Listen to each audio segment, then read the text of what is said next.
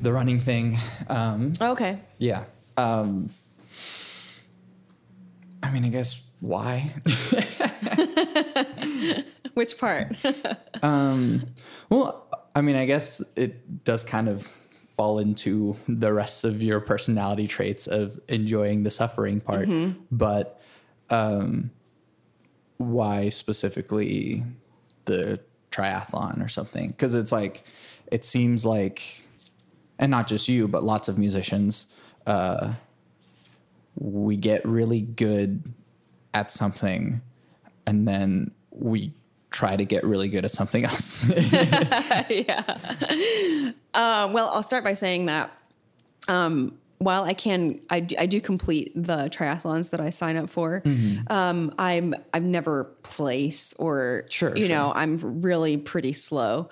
Um, for me, the reason that I chose triathlon is because. Um, as I said, I've, I've had just been sedentary for four years. Yeah. And I'm generally a pretty energetic person. I like to move. yeah. I like to be busy. Um, and so I thought, well, triathlon sounds really cool because, first of all, it sounds really difficult. Yeah. If you want me to be interested in something, tell me how hard it is, sure. and why I play the oboe, or why I stuck with the oboe. And being a musician in general. In general, the- yeah. that's right. um, so I thought, well, that sounds really crazy and difficult. And um, I really, when I signed up for my first race, I had not done one minute of training. Yeah.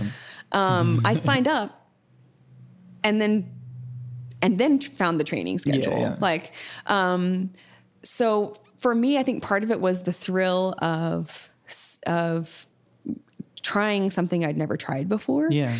and um, uh, and I liked the variety that was built in to doing that. Mm-hmm. Yeah. Mm-hmm. I thought I can't just run every day or just ride my bike every day. Like variety is really important to me in life.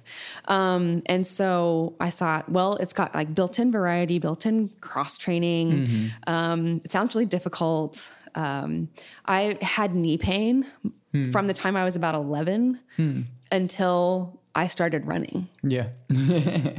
and um, sometimes it was pretty severe. And so I thought, can I even run? I don't know. Yeah. Like, is my body just even built for it? And so, um, yeah, it was just like this challenge that seemed totally impossible to Yeah. achieve. um, so that's those are some of the reasons why I chose it. Yeah. um, no, I think there's a, a big, um, I don't know, I guess in, in your words, like peace in being bad at something. Yeah, uh, and then working towards being good at it. yeah, and yeah, the process in between can be really frustrating and um, but the the progress that happens over time is rewarding whenever right. you notice a change. Um, yeah, and uh, I think for me, I've like I've wanted to do something like that, but haven't. I mean, for right now, it's just been haven't had the time, but yeah, because I have like three jobs right now, so. yeah. Um, but I think it also does help with uh, what you were saying about being uh, introverted. I'm I'm an ambivert, Okay. and so I like periods of solitude, and I think that like running helps with that a lot. Um, but then uh, people have used the analogy with uh, your version of being like what recharges your battery. And so, like for introverts, being alone recharges your battery. I think for me, I just have two batteries. Sure. and um, like I have my introvert battery, my extrovert battery. Whenever my uh, introvert battery is filled by being alone, then I'm like, all right, I need people and to like do something exciting, and then recharge my extrovert battery. Right. So I think that's probably why I like performing too.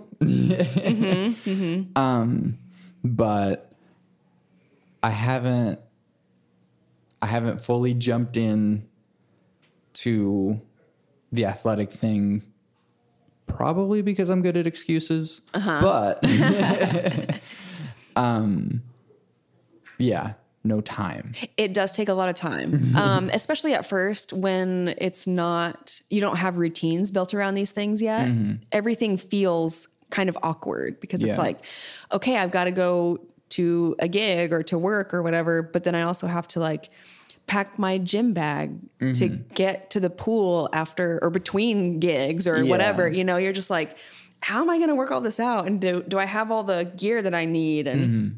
that I remember my goggles and you know it's just like everything takes all this thought and effort at 1st mm-hmm. but it's like anything else you know once you get a routine it's just autopilot like the other things that you do every day Yeah. so um but I do remember feeling really kind of stressed out and frustrated at times about getting Yeah. all of that worked into my schedule Um, but I told myself like this is only frustrating right now because I'm getting used to it. Yeah.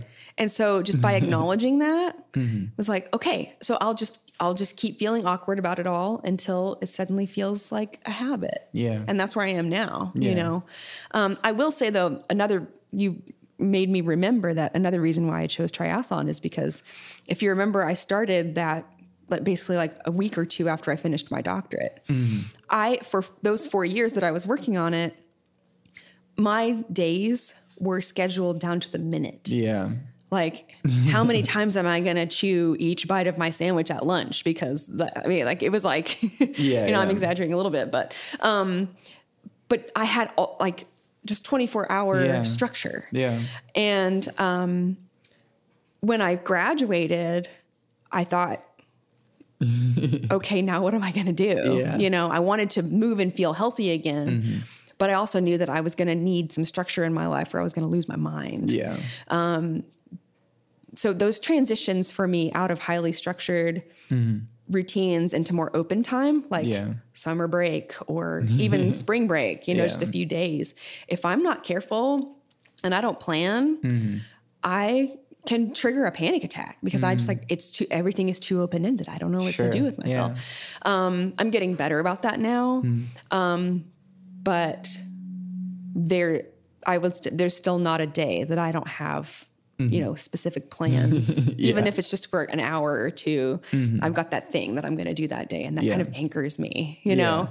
And so that was really one of the big reasons that i chose the triathlon um, because i was like okay i've got a workout or two that i have to do mm-hmm. every day Yeah. to be ready for the race. So that helped to fill some of those gaps Yeah. in just my daily routine as awkward as it was at 1st um, it gave me something to do Yeah. and to think about and Yeah. you know so what are the uh, logistics of things that once you're actually doing the race, um, you don't actually like you wouldn't have known was a thing. Um, like, I mean, people talk about like chafing happens. Sure. like you're running long distances, and like, That's true. What's what's the other stuff with like riding a bike and swimming for long distances Mm-hmm. that you don't fully acknowledge until you are actually doing it. Mm-hmm. So, um, well, for the swimming portion, you have to think about what time of the year are you going to be swimming. Yeah. And most triathlons are outdoors in some kind of open water lake or, you know, um, the ocean, which sounds really scary. I've only done lake swimming, Sure, sure. Uh, which is, again, totally different from swimming in a pool. But yeah. So you have to plan for what's the water temperature going to be. Mm-hmm. right? Even if it's, let's say, it's hot outside. Well, maybe it's just been hot that day, but like Yeah. the week leading up to it, it was really cold. yeah. Are you going to need a mm-hmm. wetsuit? Yeah. You know, um, the first triathlon I ever did, I had trained through the summer. So mm. I trained from May until September. Yeah. And again, this was the first time I'd ever done any of this stuff. I'd only trained in hot weather. I sign up for a triathlon in Colorado. Oh, okay. Okay. um, I'd maybe been to Colorado once or twice before. Yeah. And the weather leading up to the race was beautiful and like 70s and 80s and just perfect. Mm-hmm. The day of the race, raining and about 43 degrees Yeah. and windy. I'd never done any cold weather training ever. Mm-hmm. So I was watching the weather forecast and I was like, I'm going to need a wetsuit. Yeah.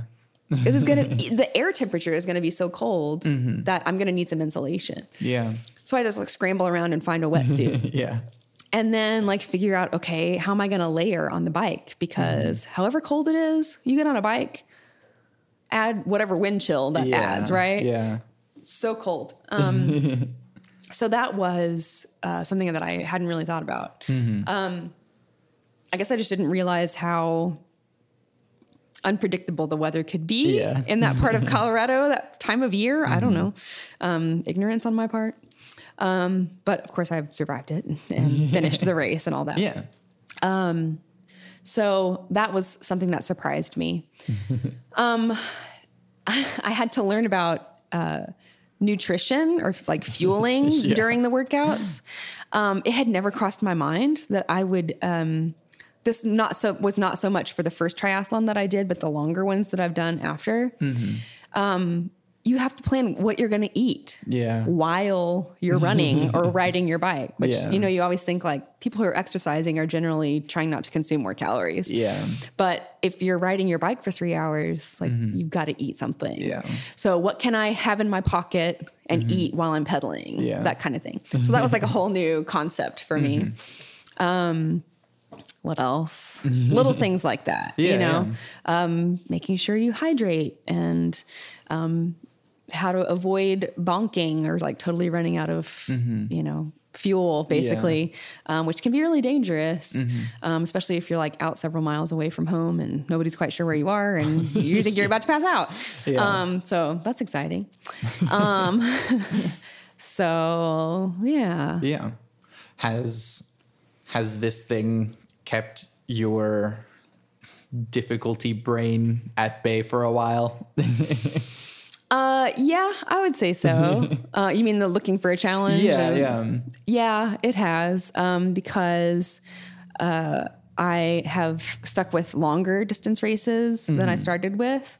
So um, the triathlon distance that I've done more often is the Olympic distance.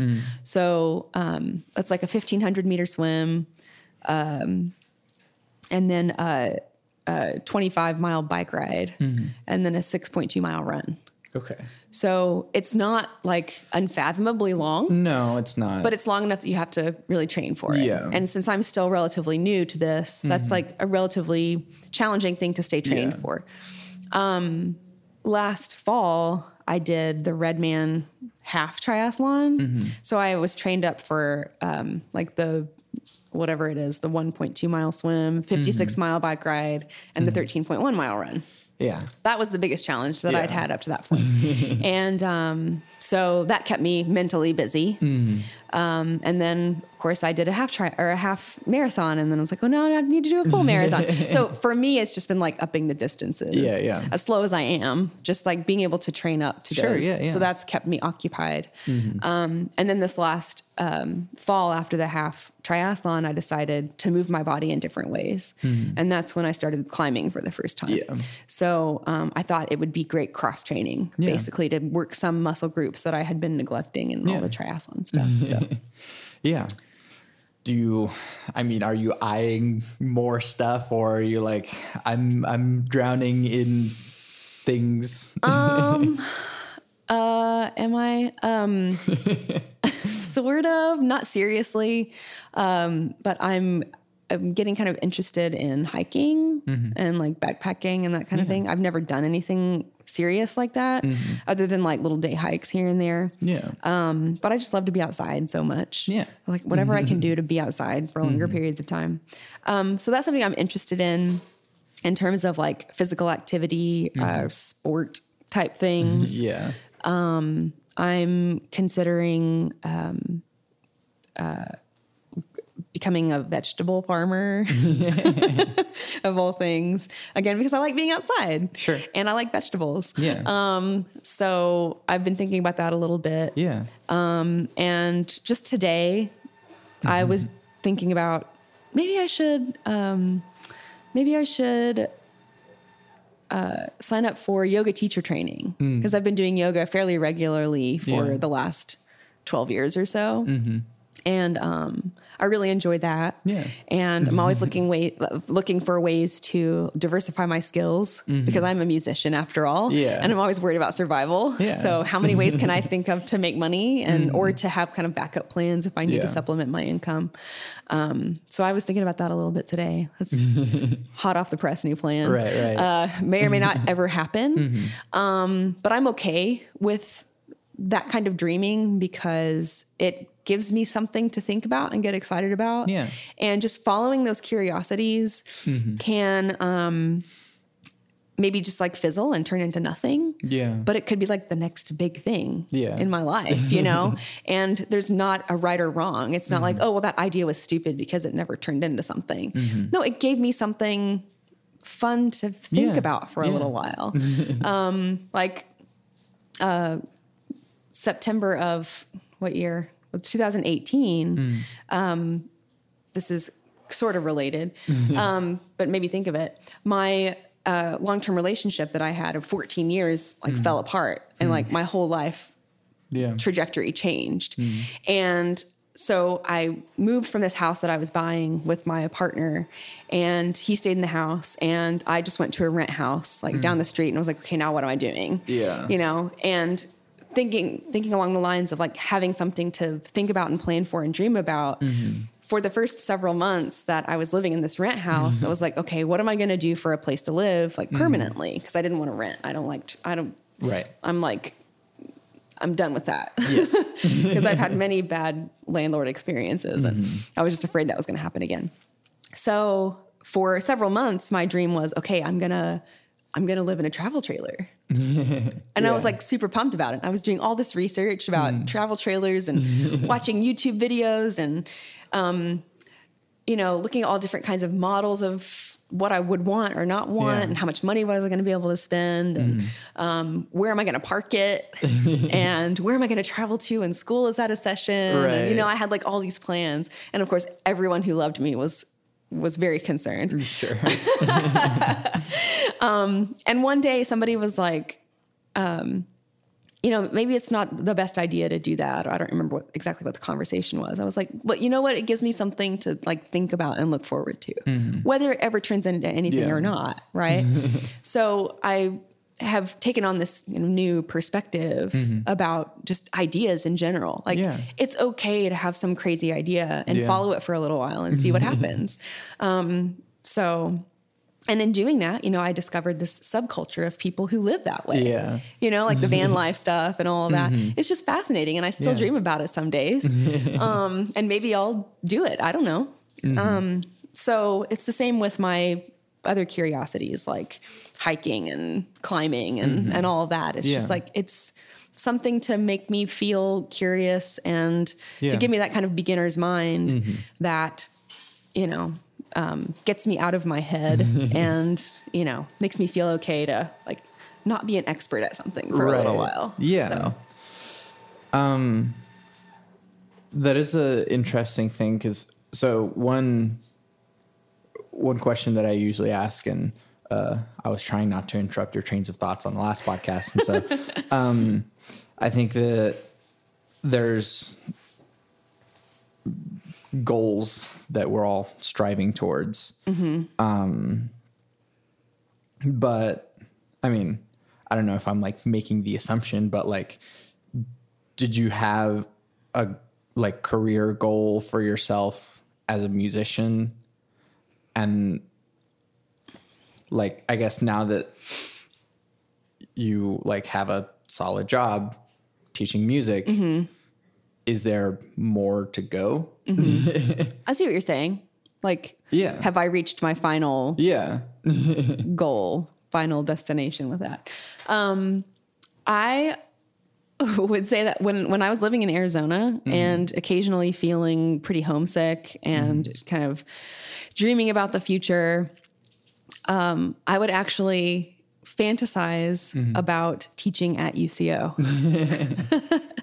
and I thought that would be the dream job. Sure. You know, um, but that's never going to happen. Sure. You know, so um, I would say that teaching at UCO is my dream job. Yeah.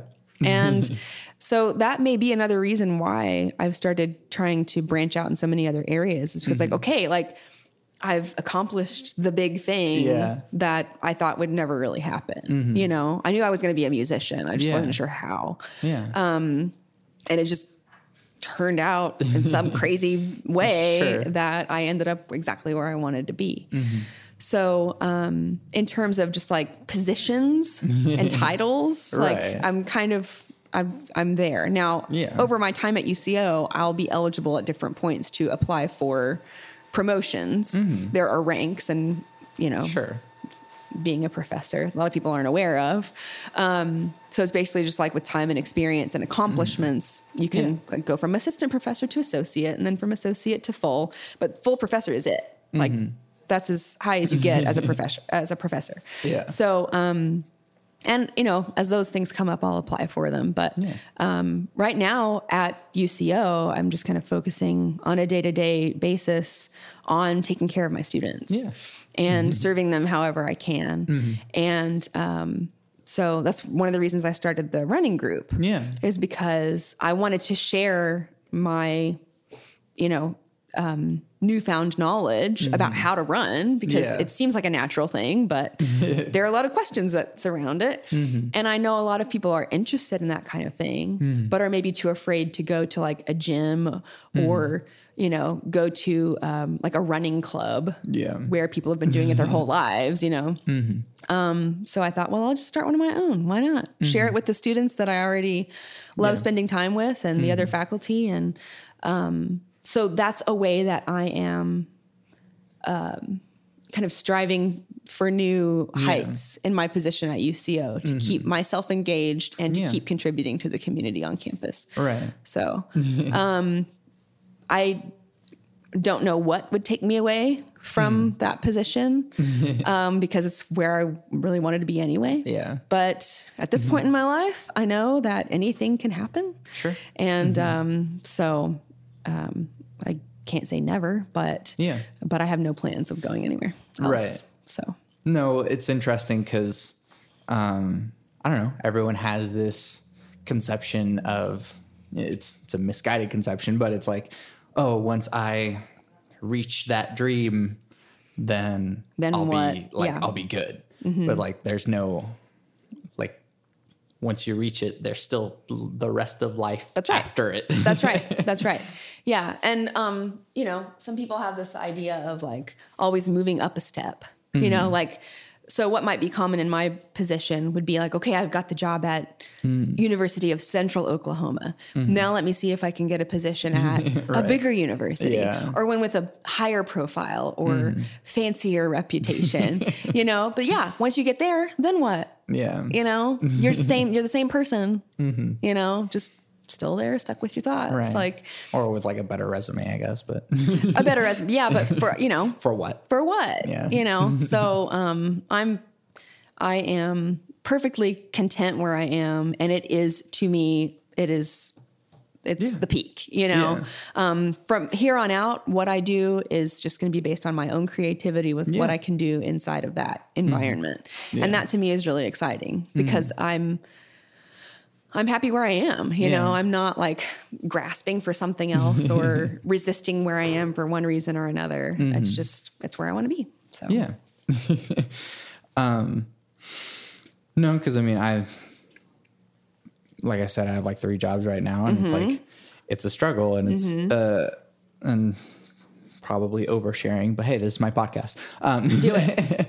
um, whenever I got my master's, uh, I just kind of like graduated and then just fell into nothingness. Mm-hmm. Mm-hmm. and like, yeah, I do want a doctorate, but like, I've also been going to school my whole life yeah. for until just mm-hmm. then. So I needed to like not for a bit. Um, like have a cleansing phase. Yeah. um, but I also feel like the institution in general wasn't preparing me for the like practical needs. Mm-hmm. Uh, like I learned, I learned music. I did that. Mm-hmm. Um, but like everything else Mm-hmm. that is associated with it did not come with that. Yeah. And so, um, and then there's like the weird thing that like everyone has a master's degree now for some reason, and then everyone has a doctorate, never Right. like, and so the way Means that less the- and less. Mm-hmm. yeah, and so I don't know. I kind of felt like my master's degree doesn't really matter, Mm-hmm. um, and so it's it's nice to hear your perspective because I'm way down here and I don't know what that looks like. yeah yeah i think um I, I know a lot of people who have have been in that state and they were like i don't know what to do with myself right now. I'm going to go get a doctorate. It's like you're going to spend how much money yeah.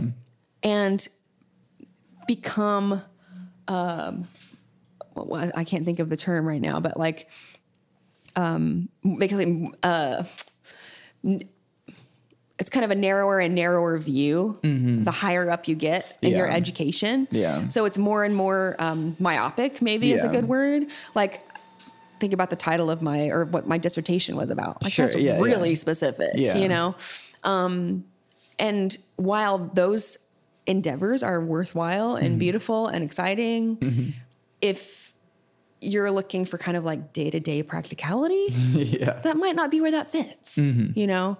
So, um, you remember I took about five years off after my master's Mm-hmm. Yeah, before yeah. I started my doctorate just to work and figure out what Yeah. the hell is going on, you know?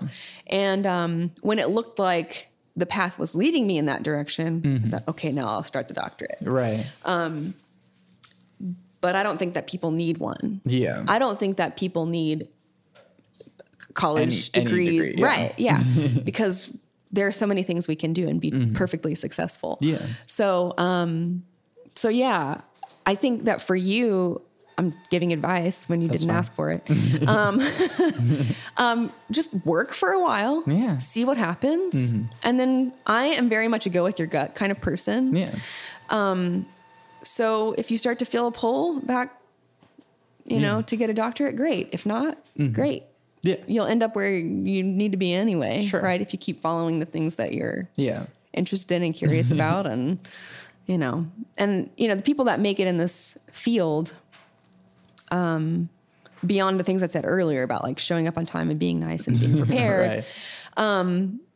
when you're trying to piece together a career like this, you have to hustle. Mm-hmm. Yeah. Like I said too Yeah. earlier. I mean, you've just got, always got to be going, looking for opportunities and being really inventive Mm-hmm. with the way that you put things together and always looking for, you know, sometimes you make your own work, Yeah. right? um, and that could turn into a whole big thing, you know? So yeah, it's, um, I remember feeling kind of like, empty or depressed or just kind of like lost after the master's degree because yeah then what you know? Um but i you know i took that time to work multiple mm-hmm. jobs and just get some direction. Yeah. and you need time and space for that. Mm-hmm.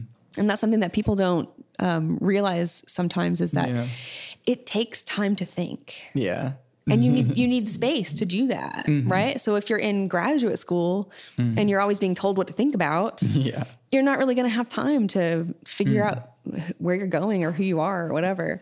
Um, so you're probably just in that phase Right, where yeah. you're just like, okay, now which way do I go? Right. Yeah. You know, um, I kind of remember when I finished my master's feeling like school up to that point had just been like this rushing river. And I was just like swept up in this rushing river. Mm-hmm. And then graduation was like when the river empties into the ocean. Mm-hmm. And then you're just like floating. And you're like, uh, now what's happening? Mm-hmm. Um, so Right. anyway, that's how I think about all no, that. and that's like it's really very true because yeah, that's that's exactly what happened, and then and that, all that's uh, okay. Right, know? yeah, yeah, um, but like you know, stumbled around for like five months until I like found a job or like the job found me, but it's like it's yeah.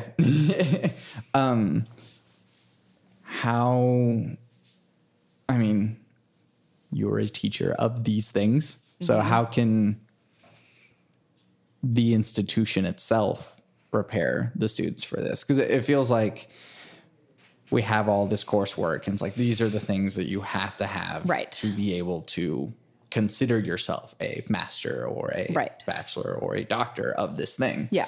Um But then there's the rest of life that we're not Right. learning about. right yeah um i i think about that a lot actually um in the way that i teach yeah. And i don't know if you remember because it's been so many years but um i uh, am conscious of this as i'm teaching and i say it to my classes the most important thing you can learn in college is how to teach yourself something new Yeah. all by yourself Yeah. and I'm teaching freshmen. And they are, for the most part, just trying to figure out how not to act like a child anymore. You know? So um, I'm not sure how much they're hearing that Sure. on a daily basis in the classroom, but I keep saying it Yeah. because hopefully it'll stick and it'll be rattling around in their head someday. And they'll oh, yeah, And then someone else will say the same thing. And be like, oh, that. I've heard this Yeah. before. Yeah.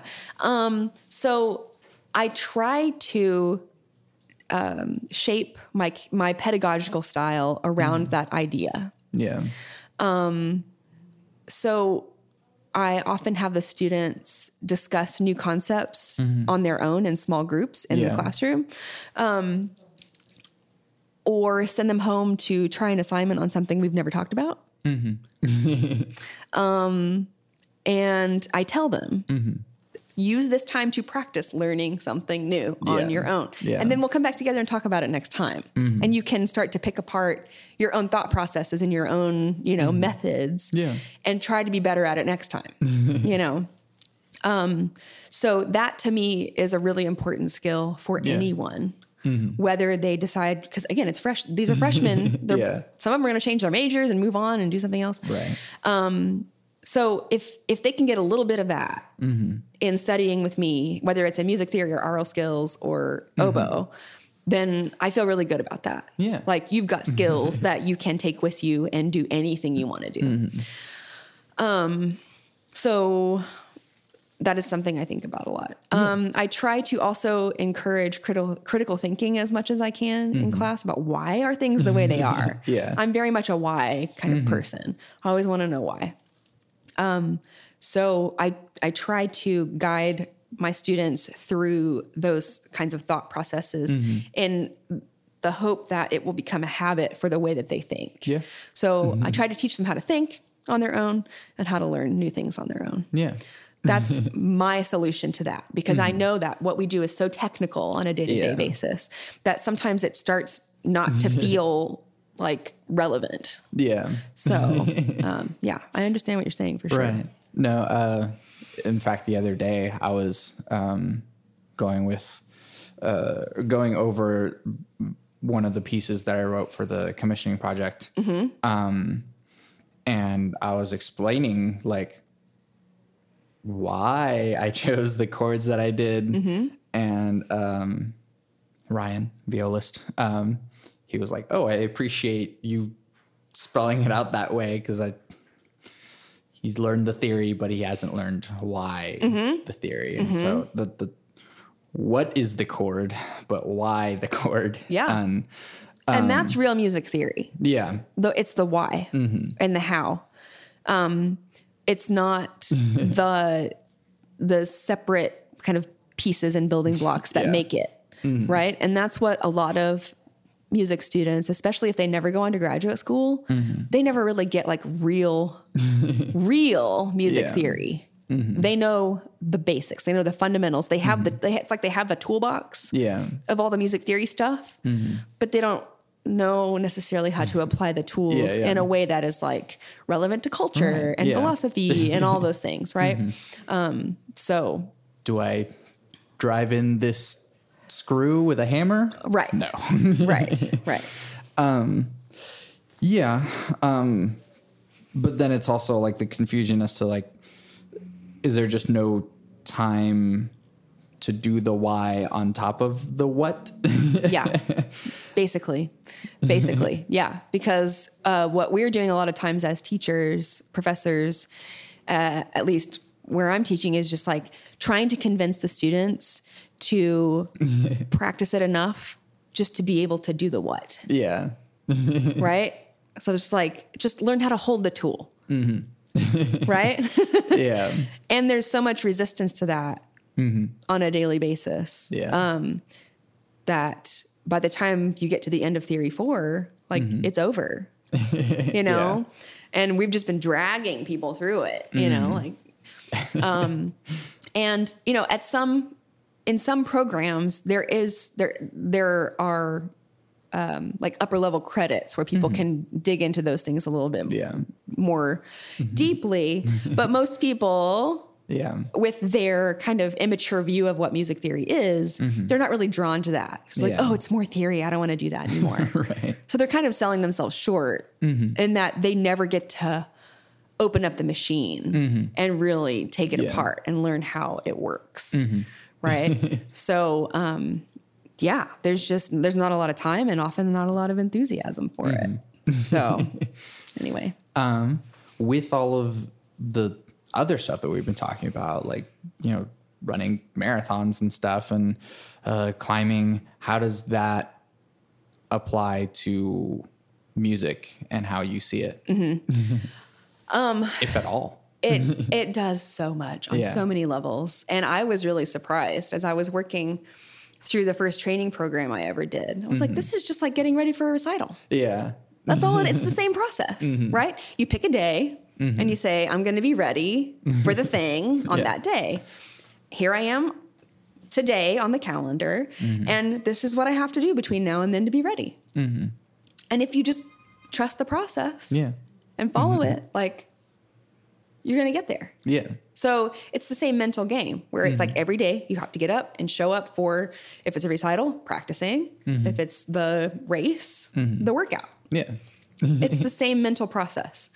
So um, I will say though that at least at my kind of entrance level as an athlete, which I hes- hesitate to even call myself that, but um, playing music is mentally so much harder. Sure. Just in terms of some of the processes you have to go through. Um, uh, but to get to the end of a race sometimes can can feel as grueling. It's just not always as like um, it's mental, but in different ways. Yeah. Yeah. So, um, also, I will say that doing all these endurance sports has made playing the oboe feel so much easier. Yeah. I'm sure. I couldn't even imagine how much easier it would feel Yeah. just because my cardiovascular system Yeah. Mm-hmm. is so much stronger. My my abdominal muscles are so much stronger, which it takes a lot of abdominal muscle strength Yeah. to be able to play the oboe. Um, but it's like, wow, this this feels so much easier. Um, if I'd known that, I would have done, maybe done it a little bit sooner. sure. Um, Yeah. So that's been really cool. Yeah. I feel like even just the breath. Right. yeah. But in a way, like playing the oboe helped me, um, it prepared me for thinking about ways to regulate my breath while I run or swim um, more than cycling. Um, Because the breathing for running and for swimming is so in its best state. It's mm-hmm. very rhythmic and regular Yeah. and comfortable. Yeah. And so because I was so used to controlling my air yeah. playing the oboe, I was like, I already kind of like have a feel for what I need to do here. Mm-hmm. So then after that, it was just strength and conditioning that Yeah. made everything feel so much easier. so um, Do you listen to music or podcasts or something whenever you're I do um, most of the time. for races, um, it's not usually allowed for safety reasons because you have to be aware of your surroundings. Um, but if I'm running, I'll often have in one earbud so I can still hear what's going on around me. Yeah. um, but kind of have myself eh, mentally engaged on something else, Yeah. especially if it's a really long run, just Yeah. to help pass the time. um, so, some of the things I like to listen to lately are um, funk. I really like listening to funk. Um, love funk so much. um, and um, not necessarily related. Um, but another kind of music I really like to listen to is bluegrass Yeah. and kind of roots styles or genres of music I really Yeah. enjoy listening to. I love the banjo so much. love the mandolin um, and fiddle and, you know, all those styles of music um, that use that instrumentation. Um, so blues, I love the blues. Yeah. Um, which is another roots music. Yeah. So I honestly don't listen to a lot of classical music in leisure time. That's a that's a thought I have often Mm-hmm. that it seems like classical musicians a lot I won't say all because there are Mm-hmm. some people who do just enjoy doing that all the time Mm-hmm. but like I feel like a lot of classical musicians don't listen to classical music for pleasure Yeah. like there's almost like this is my like brain on fire stuff and then i need something else to Mm-hmm. Yeah. not do that Yep.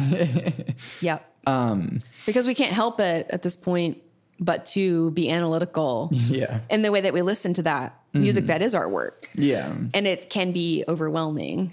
Um, I do sometimes get pleasure out of listening to classical music um, in my leisure time. Um, but surely when I'm studying it and practicing it and listening Yeah. to it for work, I really do enjoy it. Yeah, But it's it, it's work, like you said, that brain on fire feeling Yeah. where it's just like you're you're yeah everything is on. Mm-hmm. Um, I really like to listen to styles of music that I don't feel like I could play at all, like funk yeah and bluegrass. Yeah. I absolutely love those styles because they're so interesting Mm-hmm. in so many ways, rhythmically and harmonically and um and they just have like an atmosphere that I'm not sure that I could create Mm-hmm. Right. myself. Um and so to me that's fascinating because Yeah. it's like it's mysterious. Sure. So it's fun, you know. Yeah. So but then i don't know one day you could pick up a bass and try and do all that I could. I could. Um, I've dabbled a little bit in songwriting lately, and um, I would say that that stuff is not. mm, It's not really classical in style. Yeah. Um, so I have played around with it a little bit, but um, wouldn't say that I'm that great at it. But uh, but yeah, so those are the kinds of um, music that I like to listen to. If I'm li- if I don't feel like listening to music, and I'd rather listen to people speak, I Yeah. usually lately have been listening to like storytelling podcasts, like The Moth and things like that. Yeah. Or snap judgment or whatever those kinds of things. Um, uh, and that engages my mind in totally different ways. Yeah, yeah. so um, yeah. I used to listen to the moth but then they like they were rerunning so many of them Oh. that i was just like i've heard this one like three yeah. times now. Yeah. Yeah. I'm probably so far behind on it that it would take me mm. forever to catch up anyway Yeah. so i haven't heard any repeats yet. Um, but do you are you interested in learning other instruments? Um, I would say that I am, uh, though at this point in my career, I know how daunting it is to Yeah. become really good at an Yeah. instrument, like what a monumental thing that is. Um, so I do. I well, I took piano lessons for ten years, Mm-hmm. so I play that. I'm I'm pretty rusty on it right now, Mm. um, but that's a place where I like to get some pleasure just Yeah. playing for fun. In my office, sometimes if my brain is just like totally fried, Yeah. or if I'm feeling really tense, I'll just sit down and sight read a, a little piece on the piano. Sure. And that like resets me. It's amazing the way it works. um, I recently got a mountain dulcimer, Okay. like a baby mountain dulcimer, like one that's not, it doesn't even have a brand. I think some guy just like made it in a Yeah. shack somewhere. I don't know. Um, I found it used in like this used instrument store in like Cool. Asheville, North Carolina online. And, um, got it and had some repairs done to it. And the guy at this at the shop was like, I'm not even really sure like what this is or where it came from. Um, but that's been really fun Yeah. because you just kind of strum, you know, like your old one, four, five progression. and, you know, that gives you a lot of freedom to make up songs or sing lots of, Yeah. you know, familiar songs. Um, that's really fun. Yeah. Um, cause I can just like sit and just have a good time and be relaxed. Playing the oboe is not a relaxing activity. like just physically, it's way too demanding to, to do it for just kind of for fun. Um, so yeah, the mountain dulcimer I've had a lot of fun with. Yeah. Um, and then I strum on a guitar every once in a while, Sure. but that takes so much strength in the left hand, and um, I just it, it makes the tips of my fingers numb sometimes, and I think like I can't really afford that with my reed making and my oboe playing. Like I need to be able to feel my extremities. Interesting. So, um, like over the I winter, thought about that. yeah, over the winter break, I played with it quite a bit. Um, Mm-hmm. But then I was like, mm, maybe I should take a break. Yeah. So, um, anyway, I am very. I would love to be able to play the banjo. I love Mm-hmm. the accordion. Um, there are so many instruments I just absolutely yeah. love, and if I had time, would spend Yeah. on them. But Well, I think that, um, and I kind of mentioned it earlier, but like, in a way, learning to get good at an instrument is also just kind of learning to get good at all. yeah, Um, and so, whenever you pick up a new instrument, you're not quite just starting from nothing. That's like right. The first time that you picked up an oboe, That's right. You're you have a doctorate's worth of knowledge to support that I have a head start. yeah. and so um, a middle schooler's, you know, three year time on an instrument is very different from Mm-hmm. uh, even just like a week's time Right. with your other musical experience. That's very true. And then songwriting itself is a separate muscle. I feel like true. since uh, having more of a performer brain, Mm-hmm. uh, how does that apply to your writing of music? Um. And also teacher brain. That- Yeah, I would say that the the songs that I've written most recently were, um, it what they um how do I put this? It was a form of expression for me to be able to understand some um, recent difficult life events, Um, and having to uh, when writing lyrics for the song, Mm-hmm. having to put my feelings or ideas about some really huge things that have happened Yeah. into just a few lines of text Yeah. helped me understand it better um, and process it. Yeah. And so um, that's how I've been using songwriting lately. Yeah.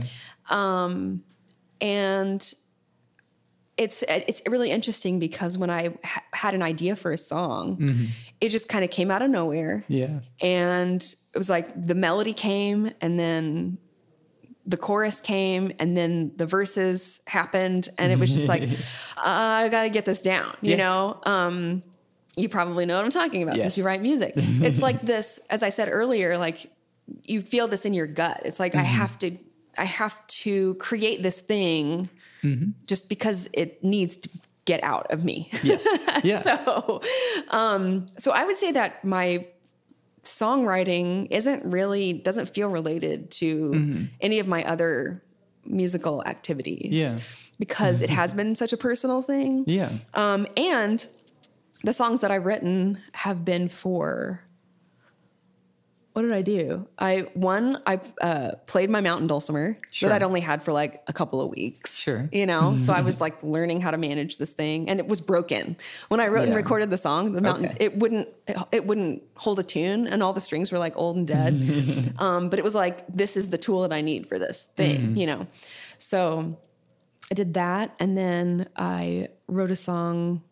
I played guitar on Yeah. one of them. I don't really even really know how to play the guitar, but it was Yeah. like this is the sound that I need. So I'm going to figure out how to do the thing that I need for this Yeah. song. And then the third one that I wrote was on piano, which I know Mm-hmm. because I took lessons for so many years. Yeah. But um, the chord progressions and the structure and all of that Mm-hmm. was not really.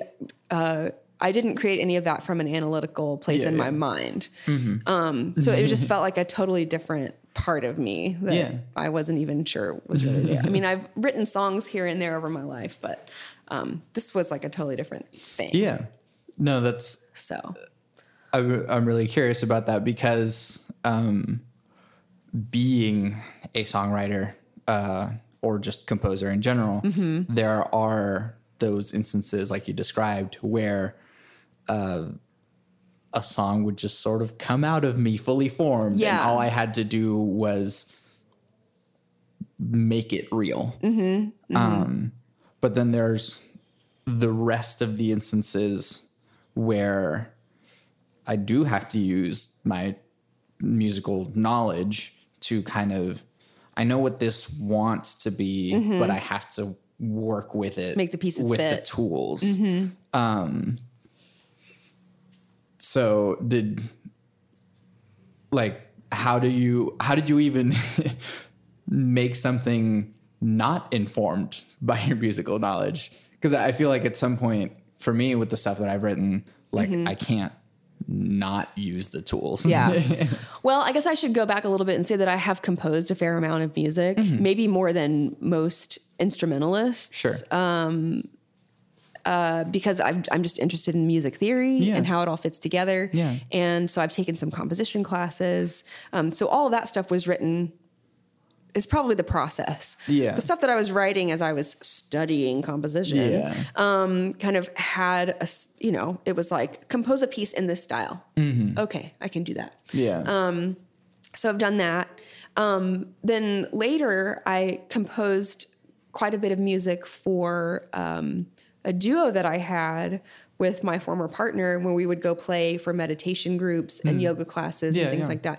So um, it was all instrumental music, Mm-hmm. but it was it was functional. It was for a particular Yeah. Mm-hmm. environment, and so I was using my analytical brain to do that. While sometimes the melodies would just come to me, right? Kind of the seed of the piece Mm-hmm. Would just come out of nowhere. Um, I was using my analytical mind to make the pieces fit together Yeah. and to make it the right amount of time and right for the instrumentation that I had and all that. um, but these songs that I wrote just for my own personal like development or whatever expression um it it wasn't for any of those reasons you know it wasn't like here are the rules yeah. There wasn't know? a function needing to be done. Right. It was just for me. Mm-hmm. and I've put them out on YouTube so people can listen to them if they want to, mm-hmm. but I don't care if anybody likes them or not. Sure. you know, I don't care if anybody ever even listens to them. Mm-hmm. Um, but I decided to share them because I thought, well, if anybody maybe needs to hear it, it's Yeah. there. Yeah. You know, and sometimes you find something you're like, I really needed that, you know? So, um, but yeah, it was like from a totally different mindset that I wrote it. So of course I used my musical training to do it, obviously, but um, but I wasn't thinking about like what do I want the chord progression to be? Yeah. Or how many verses do I want it to have? or, you know, Yeah. how long should the chorus be or whatever. So um, so it felt disconnected from all of my studies, but surely it's Yeah. you know, coming out of all that. So Yeah. Um, I'm trying to think if there was one last thought I wanted to add. Um, I guess just uh, name some of those uh, bluegrass and funk artists that you're listening to, so other people can listen to. Oh, um, Vulfpeck is one of my favorites right now. Yeah. Um, lettuce, I'm really getting know into lettuce, like the vegetable, Yeah, like yeah. the leafy green. Um, Herbie Hancock, Mm. you know, Yeah. um, things like that. Um, my Pandora is often just kind of on like a random Mm. whatever. So I'm sure I'm listening to people I can't even name right now Yeah, because of that. Um, bluegrass favorites: Sarah Jarosz, Mm. um, Punch Brothers, just Chris Thile in general. okay. The the the greats of bluegrass, um, like Ricky Skaggs and Gillian Welch, Mm. and you know, That- I don't have a sphere for that as much. Uh-huh. Yeah. But yeah. I'm so curious. those kinds of people and then of course anything blues whether it's like Mm-hmm. the really old school gritty like field recordings you Yeah. know from way back and they're all scratchy and kind of hard to hear i love that stuff um, and then of course more modern but anything anything roots music i really enjoy um, but yeah, Yeah. those are the big ones i can think of right now Yeah. Well, thank you for doing this with me. Thank Um, you. Where can we find you and your things? So I'm at UCO most of the time, um, working with my students. Uh, play in Tulsa with the symphony and the ballet and the opera on occasion as a substitute or auxiliary player. Um, play with the Oklahoma City Philharmonic on occasion. um, and got some stuff coming up with both of those um, areas. Tulsa Symphony doing Star Wars Episode 4, um, March 14th, and then um, doing Rite of Spring with Oklahoma City Philharmonic in April. I think it's the first weekend of April. Um, other than that, just chamber music, uh, performances here and there on campus, um, and we go play in schools and that kind of thing. Um, you can find me on YouTube under Dr. Katie Bramlett and um, on Instagram under Dr. Hautboi, H A U T B O I. Yeah. Um, and as you were promoting some of those, I was like, oh yeah, what are my, uh, this will be coming out later than Monday's concert. So never mind. Um, um, but there's always other electric pizza stuff going on, probably in the fall though. So I don't know what otherwise. Uh, anyways, thank you. I'm Santiago Ramones. I'm Katie Bramlett. You can find everything that I do on my website, santiagoramones.com. I do songs and composer stuff, electronic stuff. I have Power Cycle. We have an album out called Too Many Damn Cables. We probably will have another EP out uh, sometime in the summer, and then probably another full album sometime in the fall because we make improvised music and we generate a lot of content. Um, and you can find the Electric Pizza concerts, and we'll be promoting all of those whenever they happen. And I'll be playing a jazz gig at Saint Sessions at Saints in the Plaza District on May 7th with a completely different lineup and completely different genre that I normally do. And I always end my podcast with my three things. They shape my life philosophy. Those three things are love never fails, it's going to be okay, I might be wrong.